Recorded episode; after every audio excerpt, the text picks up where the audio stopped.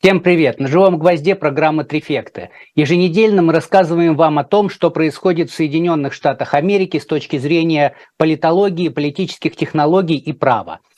Э, как обычно, э, у нас в студии, в студиях э, политолог и автор телеграм-канала One Big Union Ян Веселов. Ян, здравствуйте. Всем привет. А, политтехнолог, руководитель компании «Дубравский консалтинг» и автор телеграм-канала Campaign Insider Павел Дубравский. Павел, здравствуйте. Добрый вечер. И я, Игорь Слабых, юрист и автор телеграм-канала US Legal News. О чем будем говорить сегодня? Ну, безусловно, начнем с самой громкой э, новости в США. Это обвинение Трампу, которое э, утвердило большое жюри э, в суде Манхэттена – а на фоне этого процесса поговорим о том, какой конфликт происходит сейчас между Палатой представителей и прокурором Манхэттена. А в прошлый раз мы говорили про дело, э, где одна из э, учениц школы э, трансперсона оспаривает закон Западной Вирджинии, который ограничивает возможность трансперсон участвовать в соревнованиях в соответствии с их гендером. Мы продолжим это, этот разговор и расскажем о том вообще про статус трансперсон в Соединенных Штатах Америки. А потом мы перейдем к соцсетям США, в частности, поговорим про ТикТок, а, по которому случились и слушания в Конгрессе, и а, сам ТикТок находится, возможно, под, под возможным запретом, потому что рассматривается достаточно специфичный законопроект по этому поводу. Ну и также расскажем о том, что такое за, что, что за цифровой тихий час а, для детей а, в Юте придумали местные, местные законодатели. Если хватит времени, то также коснемся и репараций афроамериканцам. А давайте начнем с Трампа. А, это действительно самая большая новость, потому что до этого говорили о том, что может быть, а, значит, уже большое жюри где-то близко. И вот, наконец-то, собственно говоря, на прошлой неделе стало известно, что все, большое жюри а, вынесло свое решение и сказало о том, что да, есть основания для привлечения Трампа к уголовной ответственности, но на этом, так сказать, вся информация у нас заканчивается, по большому счету, потому что дальше начинается спекуляция. Мы не знаем, по каким обвинениям, а, какие обвинения предъявлены Трампу. Мы знаем, что вот сейчас в эти минуты Трамп летит из э, э, Флориды, где он э, проживает, в Нью-Йорк. Ночь он проведет у себя в апартаментах в Трамп Тауэр. И завтра придет в суд для того, чтобы, ну, как бы самое близкое русское слово это сдаться. Ну, он действительно сдастся, ему снимут отпечатки пальцев, сделают фотографию, после чего суд будет решать вопрос а, о мере пресечения.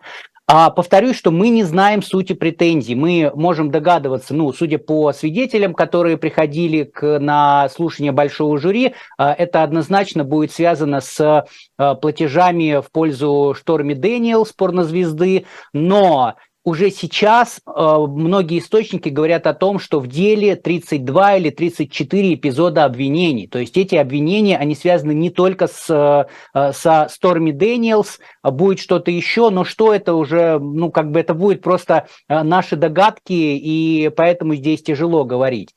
Для понимания зрителей, э, что такое большое жюри, почему вот оно решило. То есть в по основной массе дел э, в США действует большое жюри, которое это не жюри присяжных, которое решает вопрос, виновен или невиновен человек. Это такой же набор простых граждан, такое же жюри, но которое решает, есть ли основания для того, чтобы человека обвинили в суде и уже в суде доказывали его э, виновность или невиновность. Соответственно, большое жюри э, в суде Манхэттена сказало, что да, основания для обвинения Трампа есть. Ну, посмотрим, что будет дальше.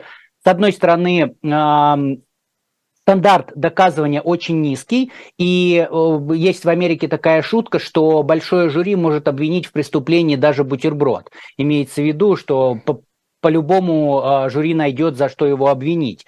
Но, как бы, тем не менее, нужно понимать, что вот это обвинение Трампу, оно прошло проверку, и жюри в э, суде Манхэттена э, сказало, что да, действительно, в его действиях есть основания. Что будет дальше? Как я уже сказал, завтра Трамп будет в суде по поводу э, его ареста или не ареста, или залога. Скорее всего, я в этом уверен до сих пор, что ему изберут залог. Может быть, судья добавит что-то еще. Да, может быть, будет скажем, э, там, сдать паспорт или э, оденут браслет на ногу или что-то еще. Были слухи о том, что будет выпущен специальный э, так называемый гэг-ордер, то есть это ордер молчания, когда Трампу запретят обсуждать э, публично его дело. Посмотрим, что будет. Мы не знаем.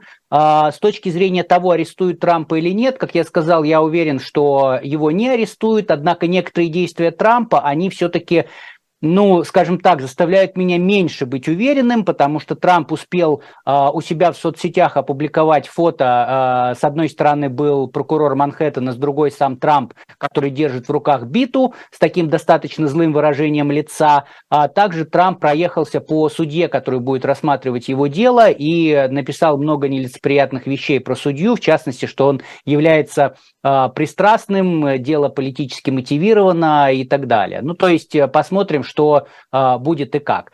Но сейчас э, я уверен, что следующая наша программа будет э, начинаться с анализа обвинений Трампу. Пока же давайте поговорим о другом. Ян, скажите, пожалуйста, э, вот само обвинение, предъявление обвинения э, помешает ли Трампу участвовать в предвыборной кампании или не помешает для Трампа, это просто будет такой некий фон? Да, спасибо, Игорь. Но если мы говорим чисто в юридических терминах, то нет, никак не помешает, потому что в США вот такая особенная система, что лишить человека а, пассивного избирательного права, то есть права избираться на любые должности, его лишить гораздо сложнее, чем право активного.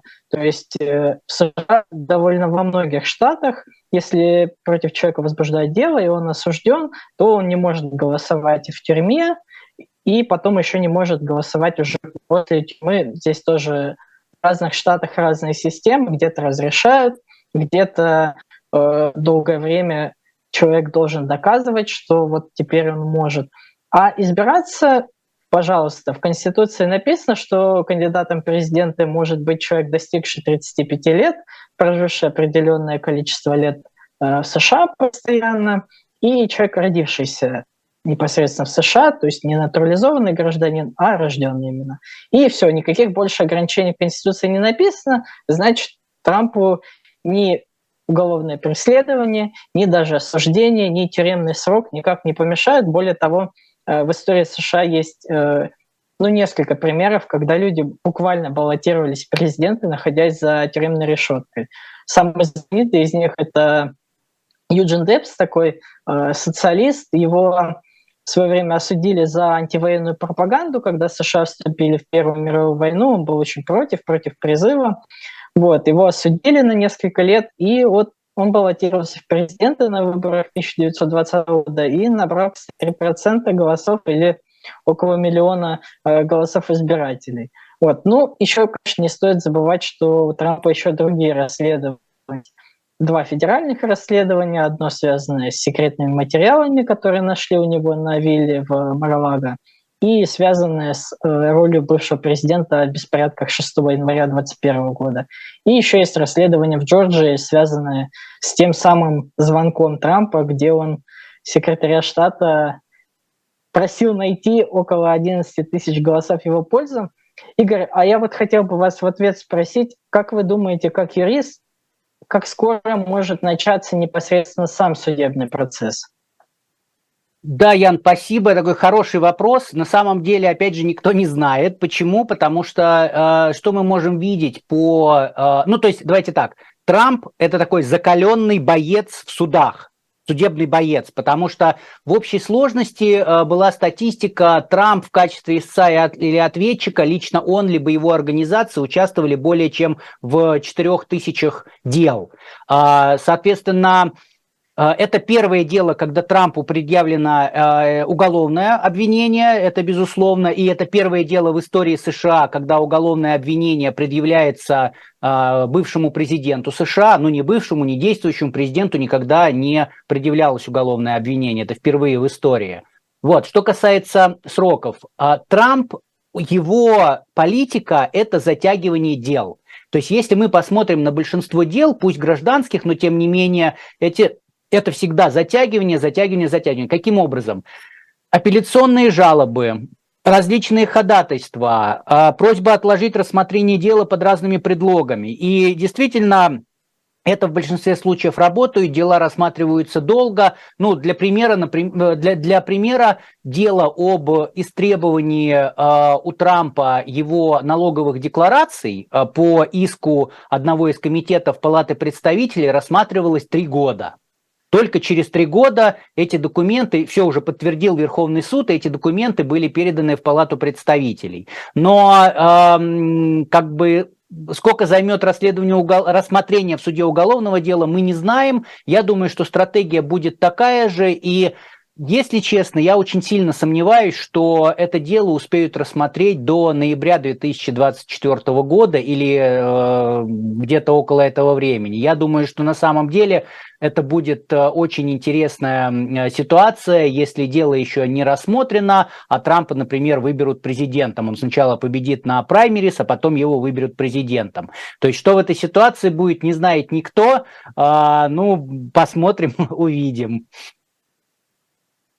А, да, я еще от себя добавлю, Ян, что э, с точки зрения э, того, значит, э, вот может ли Трамп участвовать, да, я в канале как-то писал у себя, это был такой простенький перевод статьи, где журналисты американские пообщались с э, по специалистами по, конститу, по конституционному праву американскому, и э, те э, сказали о том, как они себе видят возможность управления Трампом страной, если он находится за решеткой.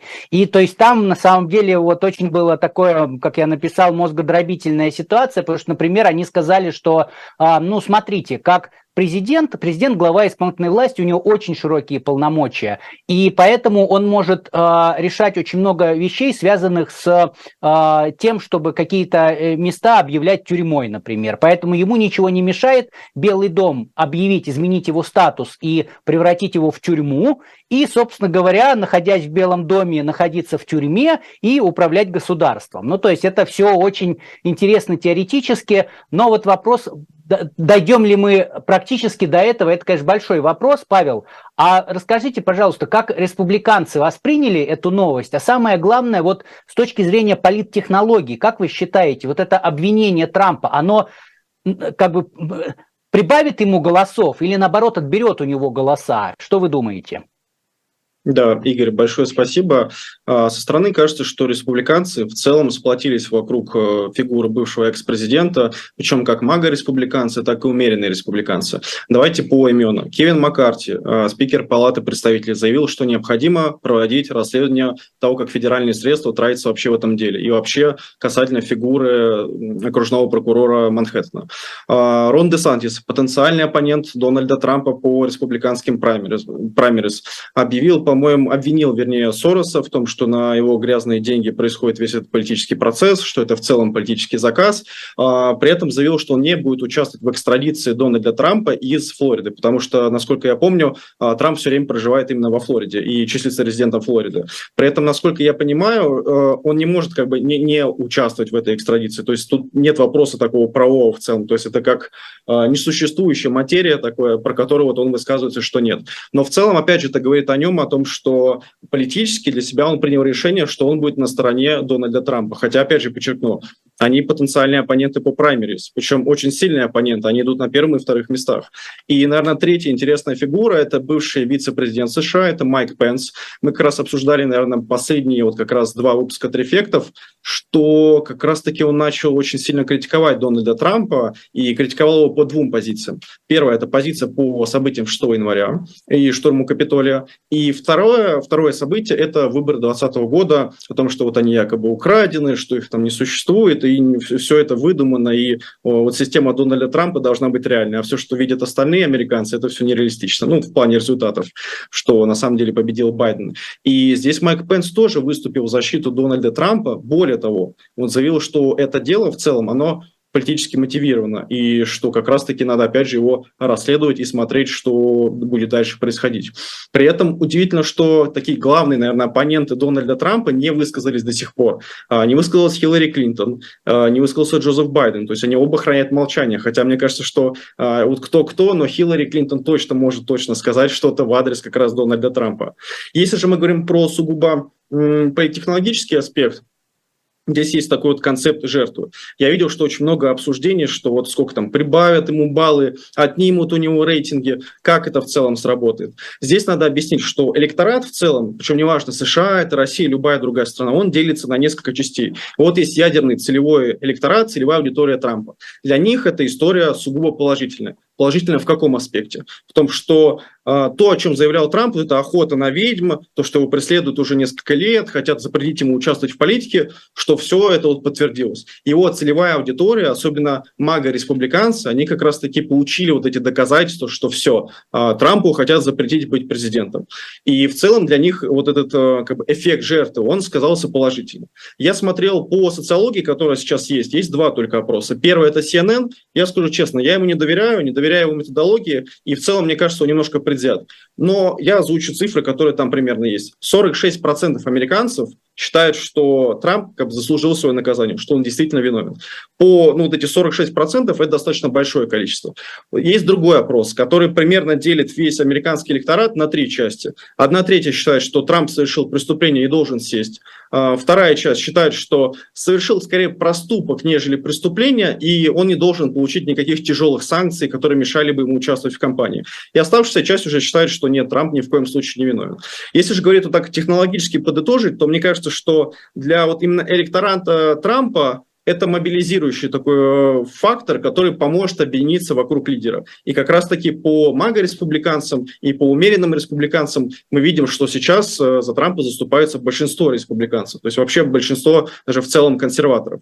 Но при этом, если мы рассматриваем такого ну, нейтрального избирателя, не определившегося, который чаще всего определяется там, за месяц до выборов, то мне кажется, что часть электората он как раз от себя именно этим отодвинет. Потому что если у него будет, по-моему, фелони, ну, наказание в целом, целом, то есть у него санкции будут, а, то это будет восприниматься очень негативно. Если же мы говорим про там, демократический электорат и сомневающихся как бы, уходящих в сторону демократов избирателей, которые чаще всего голосуют за демократов, э, ну, сомневающиеся, то для них, мне кажется, что окончательно Трамп как выбор, он ушел все, он ушел куда-то на задний план, и, скорее всего, они голосовать за него не будут. Э, но при этом же сам вот этот концепт жертвы, чаще всего он как раз притягивает к себе рейтинг и повышает рейтинг, повышает узнаваемость, потому что люди в целом в ситуации, когда там, ну, как бы, с их точки зрения, государство и административная система гасит какого-либо кандидата, либо политика, они скорее сопереживают, чем наоборот смотрит на это с позиции, что нет, он как бы сам заслужил. Да, спасибо, Павел. А, да, тут э, интересно с точки зрения как раз э, такого ядерного электората, а, как я говорил, то есть обвинения еще неизвестны, но уже все согласны то, что это политические обвинения, как бы, и действительно никого не останавливает э, это быть уверен в том, что это политическая подоплека, и никакие, никак, никаких других возможностей там нету. Ян, хотите что-то добавить по поводу шансов Трампа на избрание? Да, я насчет социологии буквально пару слов хотел сказать. Да, и вы уже, в принципе, это упомянули. Недавно видел сегодня опрос Ипсос, по-моему, был. Вот, и у них там два вопроса. А, считаете ли вы обвинения против Трампа а, политизированными? И считаете ли вы, что Трамп ну, как бы заслуживает наказания за свои проступки? И там а, так забавно, что большинство считает обвинения политизированными, но при этом большинство же считает, что Трамп как бы заслуживает их. Да, оригинальный подход. А, про твиты, кстати, еще скажу, что, а, может быть, я пропустил, но, насколько я помню, а, Мич МакКоннелл ничего не сказал по поводу преследования Трампа. То есть он молчит, ну, там его называют «старый ворон», такой очень опытный и э, такой тяжеловес политик, поэтому, мне кажется, он до сих пор не может решить, э, какую, какую, что сказать и какое положение э, занять в этом во всем, хотя э, Трамп, насколько я вижу, МакКоннелла воспринимает скорее как врага вплоть до того, что Трамп очень много заявлений нелицеприятных и там таких полуроссийских делал о жене МакКоннелла, которая азиатка. Вот, и второй еще твит, про который хотел сказать, ну, в первом случае его не было, во втором был, а, Нэнси Пелоси, она а, написала твит, я думаю, что она неудачно выразилась, а, но тем не менее за это получила сполна, потому что она написала, что никто не выше закона, и типа у, у любого есть возможность доказать свою невиновность в суде. Вот, и на это ей попеняли о том, что а что у нас уже э, презумпцию невиновности отменили, почему это Трамп должен доказывать свою невиновность, это прокуратура должна доказывать виновность. Но вне зависимости от э, того, что написала Пелоси, да, будет именно так, э, как и должно быть. То есть прокуратура будет доказывать виновность, и э, Трамп, он может вообще, собственно говоря, молчать, а может доказывать свою невиновность. Посмотрим, как это будет.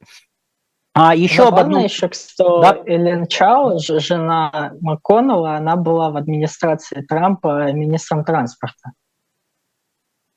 Да, но тем не менее отношения, сейчас уже отношения у них очень сильно испортились, скажем так. А, окей, а, значит, на фоне Трампа, на фоне Трампа нужно рассказать про интересный конфликт, который сейчас происходит, потому что этот конфликт, он интересен не только с точки зрения политики, с точки зрения э, какой-то там конституционного права, как, как, как, как такового, чистого там конституционного права, или, э, но и с точки зрения того, как в США работает э, взаимоотношение между э, федерацией и регионами, да, и штатами. То есть э, в какой-то момент, еще до того, как стало известно о том, что большое жюри одобрило предъявление обвинения Трампу, а, Палата представителей в лице своего спикера Маккарти и в лице, там, я сейчас не помню, двух или трех руководителей а, комитета, в том числе юридического комитета, а, запросила у прокурора Манхэттена информацию по обвинениям Трампу. И здесь получается, что такая, такой достаточно интересный конфликт, потому что вообще-то Палата представителей – это орган федеральной власти. А прокурор Манхэттена, он избирается, то есть его никто не назначает, его избирают местные жители, и это самое, что ни на есть местная власть. И в итоге получается, что федерация пытается что-то сделать с местной властью, а, и а, поскольку прямого такого права у Палаты представителей нет прийти к местной власти и начать что-то выяснять, а, то а, Палата представителей сделала такой достаточно интересный шаг. Они стали а, все а, значит, ссылаться на федеральную финансовую помощь. То есть они говорили, что а, прокурор прокурор Манхэттена, прокуратура Манхэттена получила федеральные деньги, а раз получила федеральные деньги, значит, должна отчитаться за эти деньги. И вот, пожалуйста, в рамках отчета за эти деньги, пожалуйста, сообщите нам, а, сколько денег вы вообще получили на преследование Трампа, и, и предоставьте нам всю переписку, которая у вас была а, с федеральным ведомством относительно преследования Трампа. А, ожидаемо, что прокурор сказал о том, что подождите, ребята, у штата Нью-Йорк есть суверенитет, и вы сейчас, федеральная власть, нагло в этот суверенитет вторгаетесь. И более того, э, вы не только нарушаете суверенитет Нью-Йорка, но и пытаетесь оказать давление на меня, на прокурора, на прокурора Манхэттена. А вообще-то давление на прокурора в ходе расследования конкретного уголовного дела – это дело незаконное.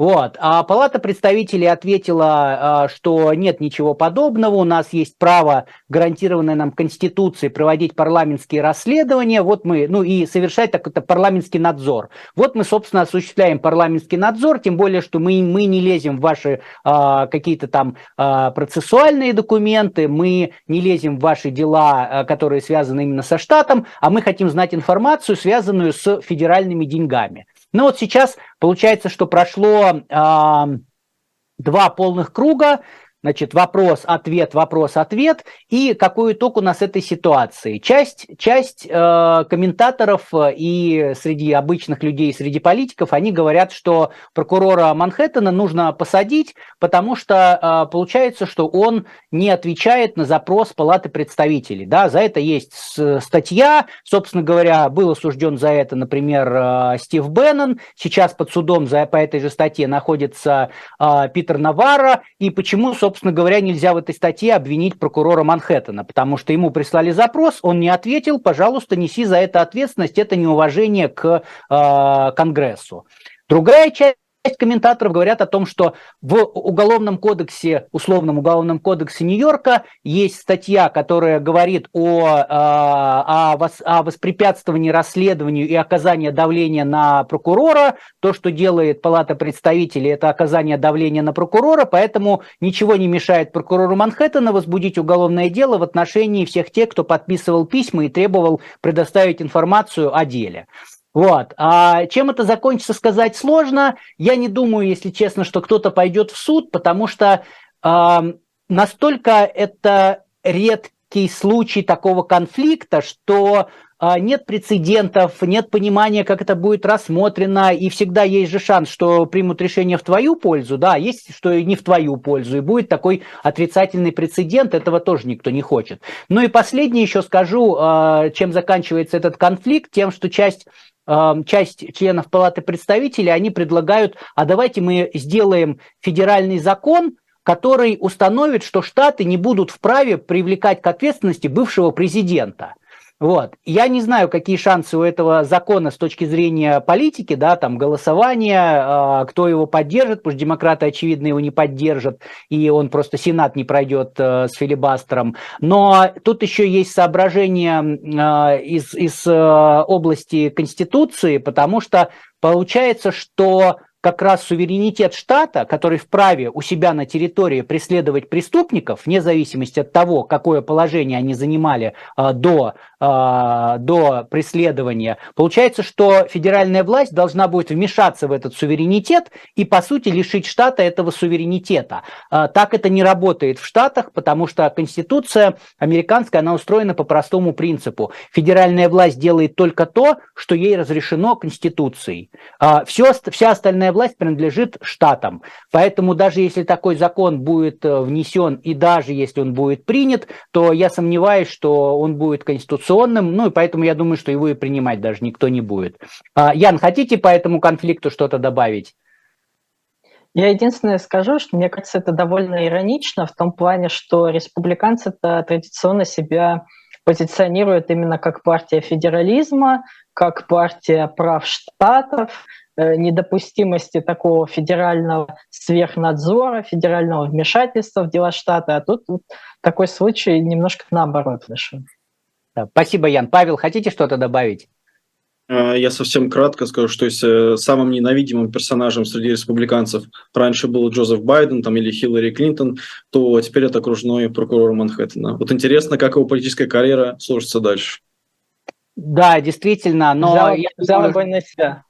Да, он взял огонь на себя, но если дело будет выиграно, я думаю, что следующий шаг это будет для него э, какая-нибудь, э, я не знаю, место, место в Сенате от Нью-Йорка, потому что очень много, ну не то чтобы очень много, но достаточное количество сенаторов, которые в федеральном сенате заседают, это бывшие прокуроры штата, причем ну, достаточно известный взять того же Хоули, который был прокурором Миссури. Сейчас, кстати, Эрик Шмидт, а, бывший прокурор Миссури, тоже является член, э, то тоже является сенатором. Ну, то есть, как бы это такой будет э, путь, э, и я думаю, что если удастся прокурору Манхэттена победить, то с учетом всей той Uh, ну, нельзя, ну, наверное, пропаганды, да, которая сейчас идет, обвиняя его во всех тяжких грехах, включая самый тяжкий грех, uh, значит, того, что его спонсирует Джордж Сорос. Вот, если он сможет победить, то, конечно, потом на выборах другого уровня у него будет очень большой запас. Окей. Okay. К Трампу вернемся на следующей, э, на следующей программе. Я думаю, что к этому моменту будет уже опубликовано э, обвинительное заключение, и нам будет что обсуждать уже э, с точки зрения конкретики, ну и какое-то какое развитие событий будет, в частности, изберут меру пресечения.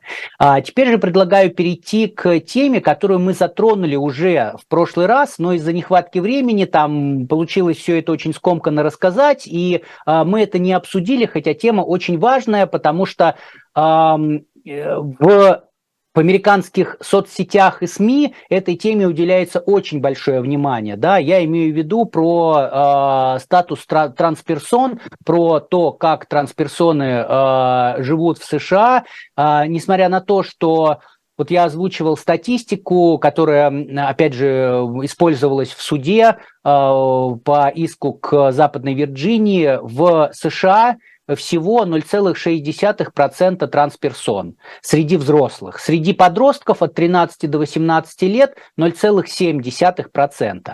Тем не менее, это очень горячая тема, которая не сходит ни с полос газет, ни с э, сообщений в соцсетях. И э, совсем недавно, на прошлой неделе, эта тема была еще более подстегнута, потому что э, в частной, в частной христианской школе в Теннесси произошла стрельба, было убито э, три преподавателя и три девятилетних ребенка, и выяснилось, что стрелок э, являлась трансперсона, э, которая училась, училась в этой же школе, и, э, ну, не знаю, мне тяжело представить себе, в чем была логика прийти и застрелить детей, вот, но, тем не менее, это случилось. В итоге это дало еще один такой мощный заряд обсуждению в Штатах э, и э, статуса трансперсон, и вопроса оружия, регулирования оружия, потому что Насколько я помню, по статистике это уже 19-й шутинг в школах с начала года в США. То есть это достаточно такая большая проблема. Возвращаясь к статусу трансперсон, я сейчас предоставлю коллегам слово высказаться. А, я только скажу, что с моей точки зрения, вот этот статус, борьба за права трансперсон сейчас, это на самом деле то, что там условно э, там 50 лет назад происходило с правами э, членов ЛГБТ-сообщества. А, потому что э, ровно то же самое, там считают, что это там что-то неправильное, ну, правда, там уголовной ответственности пока еще нет, хотя в некоторых красных штатах э, она, она и э, планируется, но пока нет уголовной ответственности за то, чтобы а, там делать переход или, или, или, или, или что-то связанное с с жизнью трансперсоны, но тем не менее сейчас идет именно такая борьба, как и раньше э, геи боролись за свои права, потому что а, опять же, с моей точки зрения, здесь я буду личную позицию высказывать, что а, с точки зрения какого-то ущерба государству, ущерба никакого я не вижу. Да? Если э, человек родился там, одного пола, но решил, что он должен принадлежать другому гендеру, в этом государство, оно, оно никак не, не затрагивается, и его права никак не затрагиваются. Можно вести речь про защиту прав детей, а, о том, которые там, возможно, они под влиянием кого-то решат совершать транспереход, э, как бы и то тут вопрос все равно, а как затрагиваются права государства, э, с одной стороны. С другой стороны, можно говорить, и то, что вот э, я как раз упоминал, э, дело в э, Западной Вирджинии, когда речь идет о том, что э, физически сильный э, по полу мужчина объявляет, что теперь он будет принадлежать э, женскому гендеру и дальше участвует в э, спортивных командах э, вместе с женщинами, и получается, что выигрывает, и это может быть не очень честно по отношению к женщинам, которые являются членами этих спортивных команд. Но в целом, то есть сейчас разговоров много, и попытка регулирования этой сферы, она больше лежит в запретах. Ну, наверное, в какой-то момент маятник качнется в другую сторону, и дальше уже будет э, как-то более справедливо. Опять же, может, это мне кажется, что сейчас несправедливо, а будет более справедливо. Но это очень тяжелый вопрос, конечно, для, для обсуждения, потому что вопрос справедливости, как справедливость, она с разных сторон, а тут еще и есть законность и так далее. Ян, расскажите, как вы себе видите вот э, вопрос, или, может быть, как вы себе видите, как э, регулирование происходит статуса трансперсон в Соединенных Штатах Америки? Ну вот для меня самый дискуссионный вопрос действительно связанный со спортом, потому что, с одной стороны, действительно понятен аргумент, э, связанный с тем, что, ну, если, допустим, э, мужчина произ, производит транспереход, и принимает гормоны женские, но при этом тестостерона у него в среднем все равно будет больше, чем у женщин, там, с которыми он будет соревноваться. Этот аргумент достаточно понятный.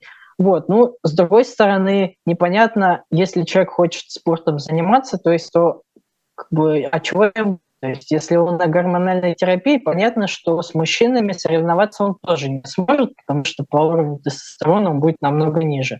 Вот. Это вопрос для меня действительно непонятный, я вот не знаю, как на него лечить.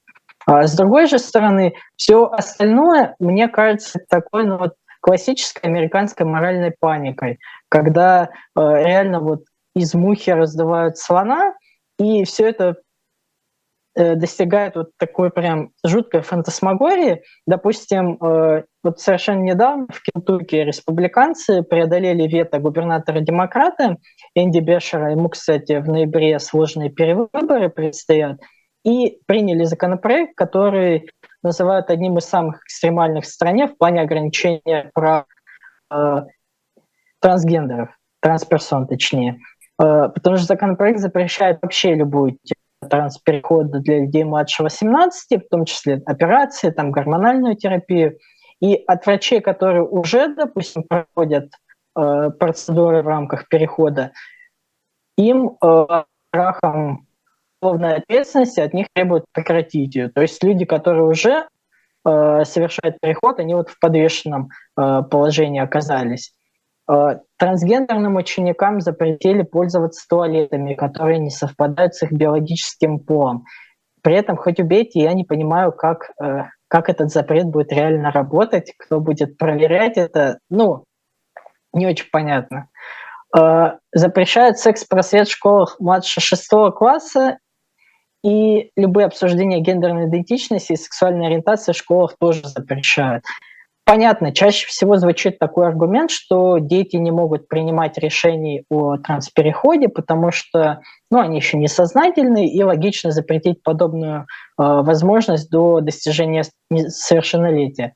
Ну вот, например, в Канзасе, Оклахоме, Техасе и Южной Каролине республиканцы уже внесли законопроекты, которые запрещают гормональную терапию и операции по смене пола вплоть до 26 лет. Почему такая цифра? Ну, вот законодатели говорят, что якобы человеческий мозг не полностью развит до 25 лет, поэтому вот придется подождать до 26 лет. И при этом всего только вот в этом году, а год еще совсем не закончился, но уже внесли 493 законопроекта, которые связаны с ограничениями для трансперсон. И чтобы было понятно, насколько эта проблема внезапно как бы вот раздулась, э, по сравнению с 2015 годом количество таких законопроектов выросло в 25 раз. То есть 8 лет назад это почему-то не казалось никому такой проблемой, которую нужно вот так законодательно решать. И сейчас почему-то очень резко оказалось, что это очень важно, нужно, и вот немедленно это нужно сделать. Спасибо, Ян. Павел, как вы смотрите на вопрос о статусе трансперсон? Ну, Игорь, спасибо. Я честно скажу, у меня вот прям своего мнения, вот именно мнения здесь нет не могу вот прям принять какую-то одну из позиций. Давайте просто в целом порассуждаем. Вот первый такой дисклеймер – это явно ценностная проблема. Ценностная в том плане, что есть две противоположные позиции. И проблема в том, что когда в ценностные позиции вмешивается политика, а сейчас это вопрос сугубо политический, то договориться становится сложнее. Более того, 50 штатов, и, ну, вот как есть там книга American Nations, она выделяет, условно, там 7 американских наций, которые там существуют, исторически сложились, но в культурном типе. Сложно договориться, сложно понять, большое количество религий, даже от различных видов, там, не знаю, атеизма, различных направлений философских. В целом людям сложно договориться. И такая критика, которая вот идет по транспереходам, она в чем заключается? Наверное, самое ключевое – это про то, что вот как раз, ну, опять про спорт.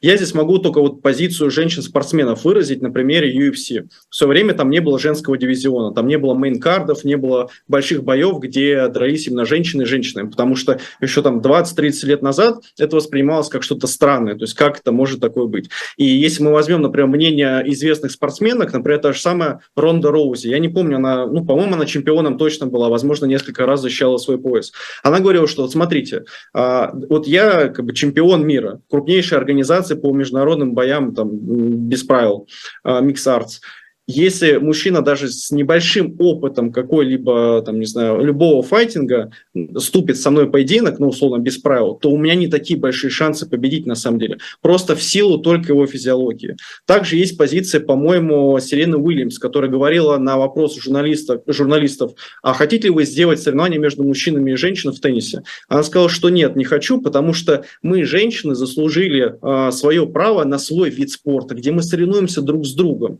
И это даже даже не столько вопрос вот именно э, там, трансперсон, транспереходов. Это вопрос того, что еще есть и женский вопрос, и женская сторона вопроса, что женщины заслужили свое право зарабатывать большие рекламные контракты, в целом зарабатывать деньги, становиться известными. И когда приходит э, там трансперсона, и, кстати, я посмотрел на сайте Healthcare, можно, по-моему, тоже говорить трансгендер, ну, по крайней мере, вот у них так написано, я позволю, если что, пару раз ну, этот термин использовать, если тоже не против. А, когда приходит трансгендер или трансперсона, то то их шансы именно в этом плане, именно в спорте понижаются. А это шанс на самореализацию, то есть это буквально возможность.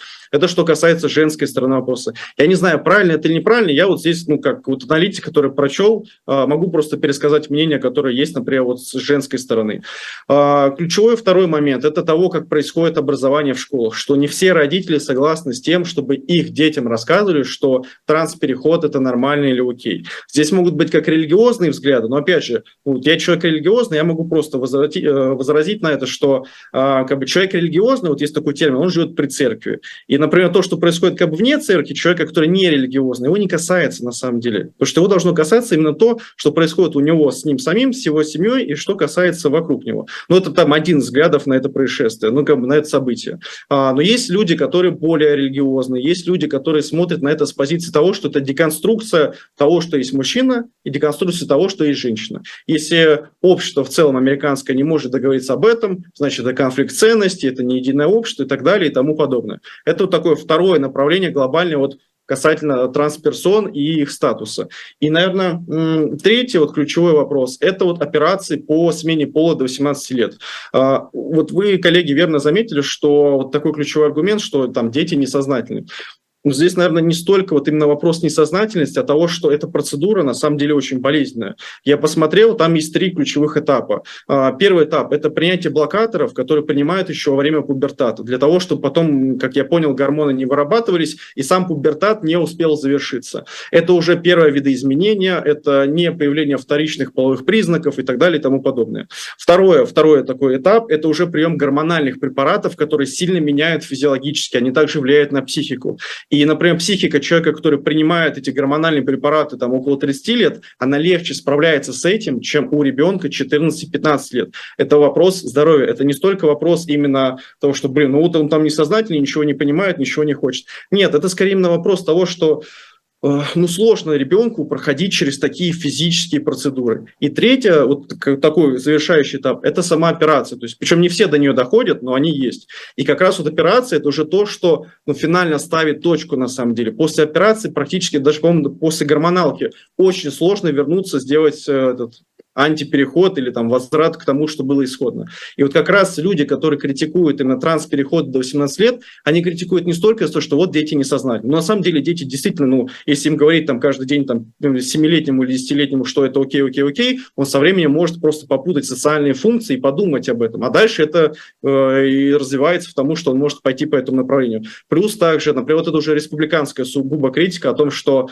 э, сейчас вот решение о транспереходе до 18 лет может применяться, когда подтверждается, что а, такой как-то диагноз а, половая дисфория. Половая дисфория – это когда вы физиологически чувствуете, что либо ваша часть тела, либо часть вас, вот именно ваше половое определение, не соответствует тому, что у вас есть психологически. То есть психика и тело не совпадают друг с другом. Вы воспринимаете себя не так. Но в разных странах есть разные критерии того, как это устанавливается. И на самом деле это именно психическое заболевание, это очень тяжелое заболевание. Но при этом я смотрел медицинскую статистику, до 95, э, извините, 85% людей могут решить это заболевание просто групповой терапии и медикаментозно. То есть это можно, скажем так, не то чтобы сублимировать, но можно поспособствовать тому, чтобы не был совершен полный переход. Опять же, то есть и как раз республиканцы, ну, скажем так, самые, наверное, такие нейтральные, они выступают за то, чтобы, ну, просто это не, не происходило до 18 лет. Почему? Потому что, опять же, физиологическая нагрузка, очень серьезно необратимые последствия, и более того, того, как справляется и психика, и биология, и в целом тело ребенка.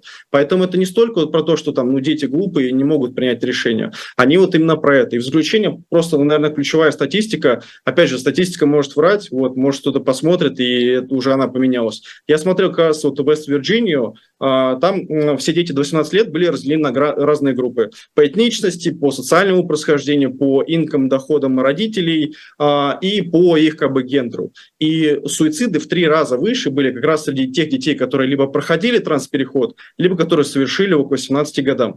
Почему? Потому что банально у них не было возможности справиться с этим стрессом, причем как физически, так и психологически. Поэтому вопрос это именно трансперехода до 18 лет, он поэтому такой горячий, что с одной стороны люди смотрят на это как на ценности, то есть имеет ли право человек распоряжаться своим телом? Да, имеет. Принцип самопринадлежности. Человек может делать со своим телом буквально все, что он хочет. Но здесь еще включается и родители, и отношения с государствами. И с точки зрения там, части республиканцев, ну, вот потому что я читал, потому что я смотрел, я ушел там не на форч, вот, я искал все аргументы, которые только существуют. А, причем от самых высоких до самых, скажем так, высокопарных.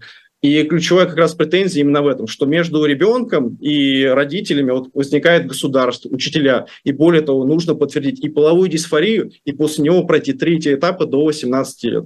Но здесь мне могут, естественно, э, там ЛГБТ-активисты возразить, что если не совершить транс-переход до 18 лет, его потом очень тяжело ну, как бы совершить, потому что и гормоны, и вторичные половые признаки. Поэтому ну, ключевого ответа у меня нет. Я скорее вот смотрю на переход до 18 лет скептически, даже критически, я бы сказал, просто в силу того, какая нагрузка оказывается ребенку. После 18 лет вот условно, опять же, чем отличается, наверное, 18-летний от 19-летний? Да не, толком, наверное, ничем. Но вот мне конкретно легче на это смотреть с позиции вот именно вот такого подхода. Спасибо. Спасибо, Павел. Но э, я тут скажу, что, знаете, как э, говорится, суд, суд разберется в том плане, что э, сейчас идет большое количество такого регулирования, да, и там, вне зависимости от того, что мы считаем справедливым, нет, в итоге все это регулирование 100% придет э, к суду, как, собственно говоря, мы рассказали, да, вот в прошлой программе про это дело в Западной Вирджинии. Кстати, решения так и нет у Верховного суда, они так и не решили, будут они принимать к своему рассмотрению или нет. А, или, например, мы с вами говорили про Drag Queens, да, о том, что а, в Теннессе как раз, по-моему, у нас был а, закон, который ограничивал Drag Queens а, там в каких-то определенных местах. Вот этот закон сейчас суд приостановил его действие, потому что а, как раз суд счел, что, а, ну, как бы это слишком общий запрет, он там такой запрет не, не касается Drag Queen шоу, они не касаются интересов государства, а, поэтому посмотрим, да, что будет дальше по мере поступления информации будем тоже зрителям рассказывать. Окей, давайте перейдем тогда к соцсетям. А, что-то мы успеем рассказать, э, что-то не успеем, возьмем на следующую программу. Значит, что у нас происходит? У нас происходит борьба в США с соцсетями, то есть у нас драг квинс, а, трансперсоны соцсети. Самая большая угроза для а, детей.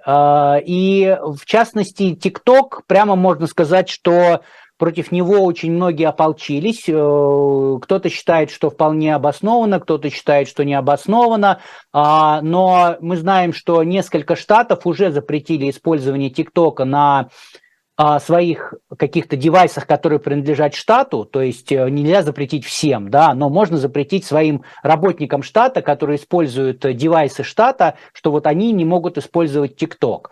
Но сейчас уже вопрос, э, связанный с ТикТоком, перешел на федеральный уровень. ТикТок подозревают в работе или на Коммунистическую партию Китая, или с Коммунистической партией Китая, поэтому Недавно прошли слушания в Конгрессе по поводу э, ТикТока. Ян, расскажите, пожалуйста, что на этих слушаниях было интересного и куда вообще все движется, судя по этим слушаниям? Да, спасибо, Игорь. Кстати, на федеральных устройствах государственных уже тоже запретили а, точно. TikTok. 23 марта как раз э, Комитет Палаты представителей по энергетике и торговле устроил публичные слушания, на которых пригласили вот только одного гостя, директора ТикТока Шузи Чу. Э, и слушания были примечательны тем, что, во-первых, мистера Чу на протяжении пяти часов очень активно критиковали, я бы даже сказал, прожаривали абсолютно все члены комитета. Вот. А во-вторых, демократы и республиканцы были абсолютно едины в этой критике, то есть ему досталось от всех. Э, сами слушания довольно бодро начались с выступления председательницы комитета, республиканки Кэти Роджерс. Она прямо сказала сходу, что TikTok надо запретить США.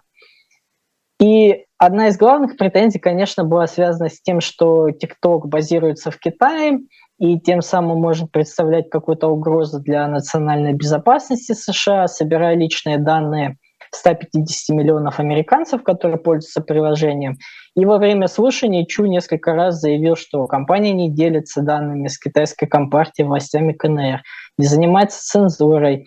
И вообще все данные, которые собираются э, с американцев, они хранятся в США, и за их безопасность тоже отвечают американские сотрудники. Но конгрессмены ему, конечно, не поверили. Э, другое направление критики было обвинение компании в распространении там, дезинформации, продвижение контента, который популяризирует причинение вреда себе, вроде всяких челленджей, типа там подушить себя несколько минут, ну и всякого такого. Вот, что наносит э, психический вред здоровью детей. Но здесь что оправдывался, что они вкладывают средства в борьбу с этим, но вообще сказал, что эта проблема, конечно, не уникальна для их компании, и это скорее проблема для соцсетей в целом. Но вообще все служения выглядели, по моему ощущению, действительно как прелюдия к запрету ТикТока в США. Ян, спасибо. А, значит, коллеги, у нас остается 5 минут. Я предлагаю сделать следующим образом. То есть мы сейчас начнем говорить про как раз возможный запрет а, ТикТока в США, а, поговорим чуть-чуть, ну и продолжим уже тогда на следующей программе. Павел, вот э, по поводу запрета расскажите нам, что происходит, тот самый известный законопроект, который волнует сейчас очень многих, что там происходит. Давайте начнем разговор. И э, спасибо, Игорь. Если кратко, то это глобальная э, такая волна идет по запрету ТикТока, коснулась Новой Зеландии, Канады, Франции, Великобритании. Еще в Индии, по-моему, с 2020 года ТикТок, в принципе, по-моему, забанен. А в США начался такой же похожий процесс. Вот как раз тоже 23 марта рассматривался законопроект а, внутри комитета Палаты представителей по международным делам. И, по-моему, большинство республиканцев и, по-моему, практически никто из э, демократов провели через комитет дальше в Палату представителей законопроект, который позволит, э, наделяет президента э, единоличными полномочиями по запрету вообще ТикТока в целом в США. Сейчас, по-моему, в 14 штатах уже точно был запрещен ТикТок на уровне вот как раз э, госпользования, госиспользования. И как раз проблема здесь какая ключевая в том, что вопрос того, как президент США может принципе, запретить ТикТок и вообще какие последствия дальше у этого будут. Но это если совсем кратко. А, ключевая претензия, опять же, к, к самому ТикТоку, это тому, что он взаимодействует с китайской коммунистической партией. Более того, а, помимо различных флешмобов, он еще а, занимается дезинформацией. Вот именно ключевой касательно даже, там, условно, выборов 2020 года. И здесь, на самом деле, удивительно такое единение демократической партии и республиканской партии, которые совместно пытаются как-то либо решить вопрос с ТикТоком. С другой стороны, критикуют это решение тем, что, если знаете, в США есть такой мем, а, фотка Конгресса США, фотка Белого дома, и снизу надпись «Вот почему у нас нет ничего хорошего в жизни». Вот сейчас этот мем, он на самом деле как раз, вот, мне кажется, символизирует то, что происходит с ТикТоком, потому что никаких доказательств в данный момент предоставлено не было. Ни о дезинформации, ни о том, что сливается что там коммунистическая партия, ничего нет такого. Более того, странно видеть именно, что ТикТок э, сейчас назван таким врагом номер один. Моя личная гипотеза, что все это идет в рамках как раз существующего комитета по расследованию китайской угрозы, ну, так называемый, вот, и по просто про, про, противодействию с тем, что происходит, э, ну, конфликта между США и Китаем. Но там в целом, на самом деле, этот законопроект можно еще на следующих трефектах чуть подробнее разобрать, там чуть больше полномочий. Но ключевые такие вопросы, вот главное, первое, как президент, ну, получит ли эти полномочия президент США, потому что в Палате представителей большинства республиканцев все-таки.